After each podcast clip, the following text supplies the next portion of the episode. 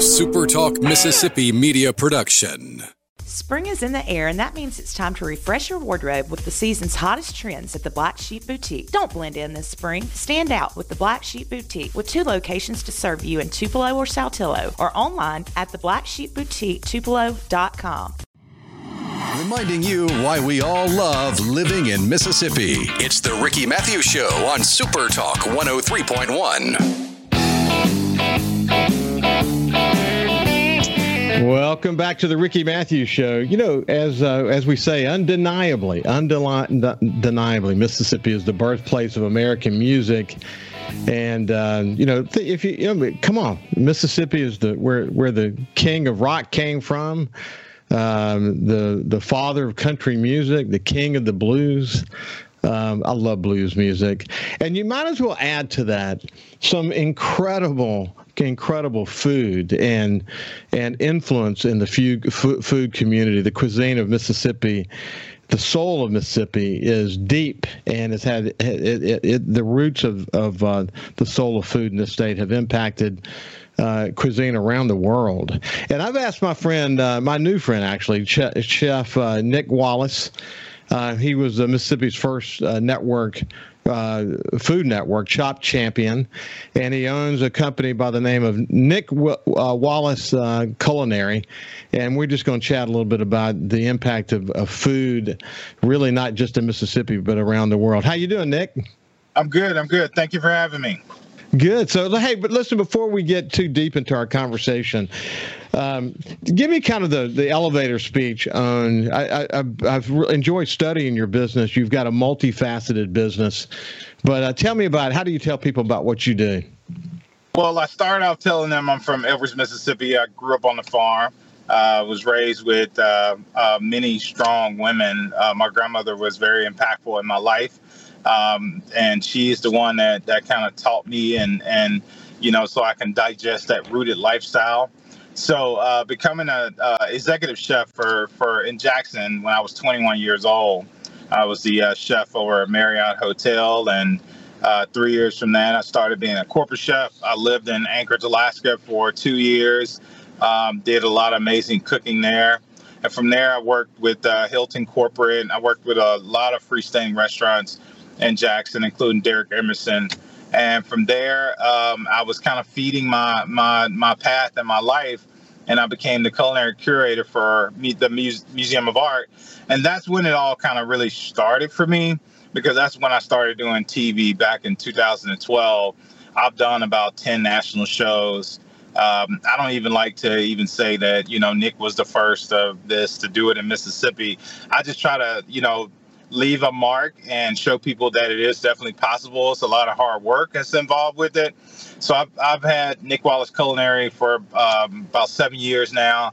Um, we have actively been in the public schools, uh, trained Gadsden, Alabama, Erlanger, Erlanger and Hazard, Kentucky. Um, so it's just really that message of me just kind of leaving my, my, you know, I want to leave, you know, a legacy here on this earth and, you know, be a model. Well, I can tell that from from uh, from reading about you. I mean, this this whole commitment to giving back. We'll, we'll we'll talk a little bit more about that here in just a second. But you heard how I started the show, birthplace of rock and roll, country music, the king of blues. When you start studying this, you know, this whole notion of, of farm to table and the soul of food in Mississippi, I bet when you were in Anchorage or wherever you've been, uh, even in your uh, certainly certainly in your competitive uh, work on the, the, the networks, et cetera, that you're constantly going back to your roots again, and you and the the way that Mississippi has influenced food really around the world is pretty significant, isn't it? Oh yeah, it's it's amazing, and I don't care where you go and what you do um, we just leave you know we leave we leave something there i think we're a reflection over a lot of different cuisines because a lot of people really honestly when you look at mississippi the identity for mississippi i think is eclectic because we have so much french influence we got so many different influences in Mississippi that we're like a big bottle of nothing but goodness and full of nothing but hospitality. So being on those shows, I'm always going to go back to my roots. It's always farm to table throughout our whole life. regardless of wherever you came from in Mississippi, some part of your life has been rooted in that sense. There's no doubt about it. And then you come to the coast, Nick, and you think about seafood community and the, going all the way back to when the Croatians came here from Yugoslavia, and then you had the wave of Vietnamese, and you start to think about, and then of course you have a, a huge Italian influence as well. You start to think about how those those different cultures have impacted food, not just in coastal Mississippi, but across the across the state. Um, you know the the the incredible roots of uh, of soul food and how soulful food, has impacted the state. When you blend it all together, man, I mean, I know it's a melting pot of food, but there's a lot of uh, incredible innovation that has originated out of Mississippi, though, isn't there? Oh yeah, absolutely. And I've been known to uh, craft it as like that modern Mississippian uh, kind of approach. But yeah, absolutely. We we have a slow food movement here that has been going on throughout our whole life. And so I love what you said about the Italian, you know, influence. We have it. You know, I grew up in a in a world of my grandmother making pasta, making, you know, she was she was incorporating biscuits and elderberry and you know, dewberries and all these kind of things as I grew up. And a lot of those things there wouldn't be technically known as soulful soul food in a sense, but that's what Mississippi is all about. Yeah, listen, I have a friend of mine. I've, I've talked about him on the show before, but his name is Mark Creech. I actually refer to Mark as MacGyver because he can fix a diesel engine with some masking tape. He's just an amazing guy. He's just he can do just about anything. But one of the things I enjoy about walking through the woods with with Mark, you talked about dewberries, is him showing me what we can eat and and and the influence on him of his of his family and his I, I assume his grandmothers and great grandmothers and what they passed down to their families, but. Um, gosh, there's some incredible cuisine that comes out of the wildness wildness of Mississippi, isn't there? Oh yeah, absolutely. You know, a lot of you know a lot of places has been practicing foraging for so long.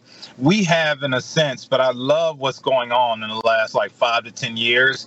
Foraging is is is is a process that I think a lot of people really want. From the teas, you have so many leaves out there that that is good for you to make to steep in water and make teas.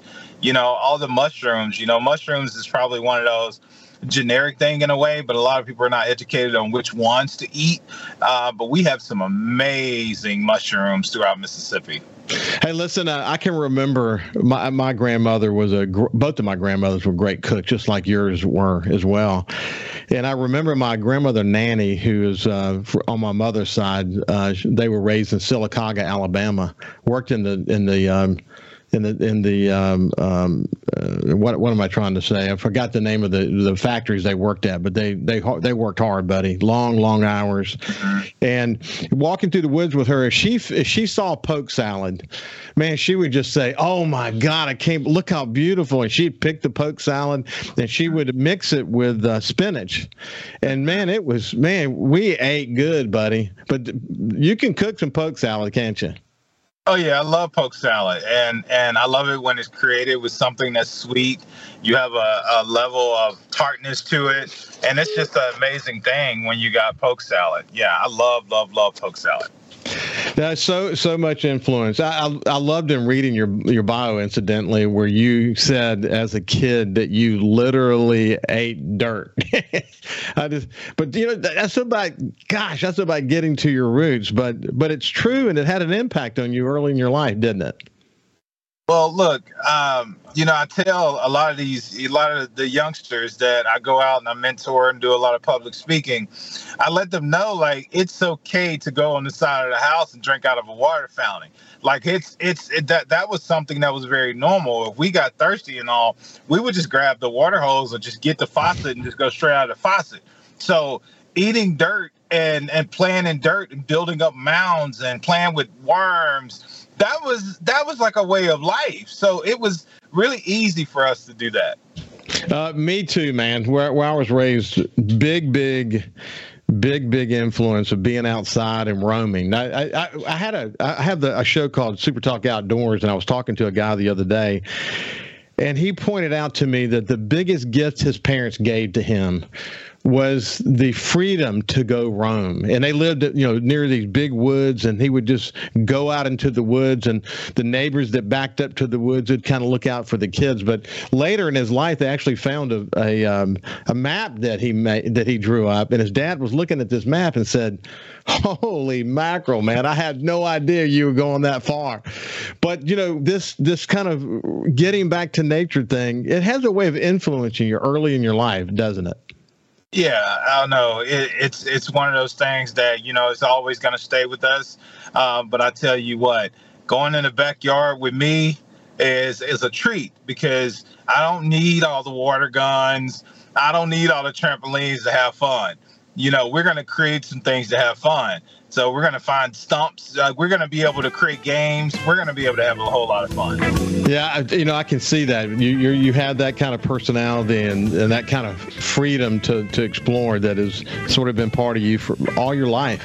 Hey, listen, when we come back on the other side, we're going to talk to Nick about how, you know, the American, the viewer, the, the people who are watching all these reality TV shows are seeing that they're they're they're learning about what it is to be a chef, what it is to be innovative as a chef. They're getting smarter, actually. They know what to look for when they go to a great restaurant.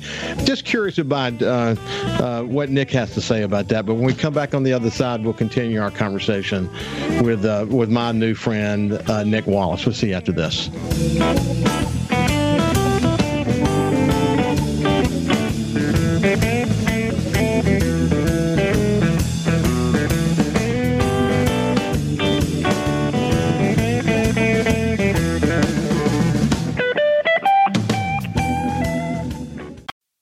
Back to more of the Ricky Mathews Show on Super Talk Mississippi. Welcome to the back to the Ricky Mathews Show. I'm, uh, I'm thrilled to have uh, my friends in the Delta and Jackson and here on the Mississippi Gulf Coast joining us today as we uh, have a conversation with Chef Nick Wallace. And uh, yeah, yeah, Nick, it was fun because during the break, you and I were chatting just a little bit about the future project that you're involved in uh, related related to the Walter Anderson Museum, and we'll come back to that in just a second. But there's a lot to talk about, and I'll invite you back, and we'll have a conversation for the Coast audience and talk more about um, what's evolving here on the coast. It's exciting to see your progress. But you know, when we went to break, we're talking about how the average person, the viewer, TV viewer, is becoming so much more aware of what it's like to be a chef, how kitchen works, you know, the role of the various people who work in a kitchen. Um, people are getting smarter, aren't they? Oh yeah, absolutely. Social media, and you know, it, has been a big influence on that uh, because everybody is adapting to be their own chef in a way. Uh, a lot of people are sharing ideas and posting recipes and that kind of stuff. And you know, secrets are getting out a lot easier because you know, back in the day, a lot of secrets was kept because they thought that that kind of protect them as being that leader on that. But this life is not like that. Like you have to share just so we all kind of grow.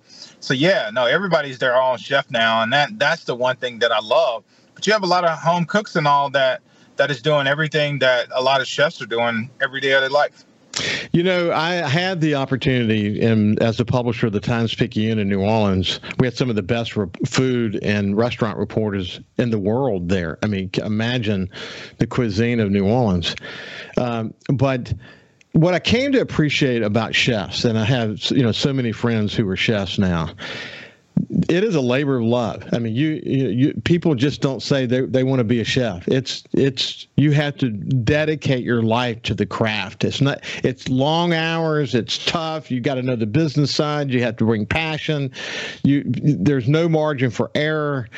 I mean, you got to put it all into it, don't you? You have to, and it's a very competitive, you know, ring and everybody's fighting to get to the top in some kind of way. Uh, but I think the biggest thing is always about consistency and how you treat people. You'll be able to see your longevity kind of last as a chef when people want to be around you or you know can learn a lot from you um, so they can feel good but yeah it's a stressful job um, I know many uh, that has came and went and had abuse issues and all kinds of things. So it's one of those things you have to focus and you, like you said, you have to love it and focus on that food because it's really, honestly, I wouldn't want to be anything other than a, a FBI agent. well, good, good for you. We'll have to explore that in a future show. But you know what we see is that that in a kitchen, oftentimes it's a cross section of society. So you have people who are coming into those kitchens from all walks of life. You know, some some have challenges in their lives, some don't. But you're bringing them all together, and the role of the chef is just like a, a, a you know professional football team is to help everybody understand what their roles are and building a strong team around those people. And the impact you can have on people as a result of that is pretty dynamic, isn't it? Yeah. Oh, yeah. You can have big impact. Because um, I always tell this story, and I believe I was talking about it yesterday. I've had three uh, kind of dishwashers, and I don't really call them dishwashers because I think everybody needs a elevated position to feel good about themselves and get paid good. So I would say a steward. But three three stewards that I've had in my life in the past, they're all chefs you know and i think that's the most important thing is yeah teaching somebody to be great at that one position but honestly know that they're when they're when they have mastered that they need to go to the next level. Because the biggest thing is you can go out and be a restaurateur and all that if you influence and be able to be a reflection and train people so they can be great yeah, I see that too, man. And, and like in future shows, we'll talk a little bit more about your commitment to the community. But what's up on the coast as it relates to Walter Anderson Museum? Yeah, so me and Julian, uh, we kind of got hitched together as friends at the Museum of Art. So Julian, me and Julian was working at the same time, and we created a lot of pop-ups there. Uh, we did some amazing food. So when he became the director, we was always trying to figure out what can we do together. Uh, so they got some property next door that's available that we're going to put a hen and egg concept that me and Julian has been working on. But we're also putting the hen and egg in Jackson first. So it's going to open up in Jackson first, and then uh, at Walter Anderson Museum. And I cannot wait to be on the coast more. Uh, that, that listen uh, for people who don't know Julian Rankin, the executive director of the Walter Anderson Museum in Ocean Springs. Um, this is literally, and I've been, I have had responsibilities for newspapers in five different states. I've had the opportunity to get to know people in the museum community in five different states, and I can tell you beyond a shadow of a doubt that that that Julian is one of the most effective, one of the most significant community leaders I've ever come in contact with in the museum industry. He's he's he's innovative. He understands the role that the museum plays, not just in in showcasing great great art, uh, that of uh, Walter Anderson and others. But he also understands the role that the museum plays in building a stronger, better community. so his outreach, outreach efforts are very significant. But listen, uh, Nick, we're out of time. All you've done for me in this conversation is kind of wet my whistle. So I look forward uh, to chatting with you more. We'll get you back on the on the Coast Show and talk m- much more deeply. In fact, you know what we ought to do? We ought to get you and Julian both back and uh, have kind of a, a, round robin conversation about building a better Mississippi. But it's been a pleasure to get to see you, uh, my friend. Thank you. Thank you. Thank you for having me. You bet. This has been uh, Chef Nick Wallace from, uh, you know, he's got his own business. He's doing some really cool stuff. He's uh, he's got a culinary business. You ought to look at, look him up on on uh, the internet. Nick Wallace Culinary. Okay. Have a great day, and we will Thank see you, you tomorrow.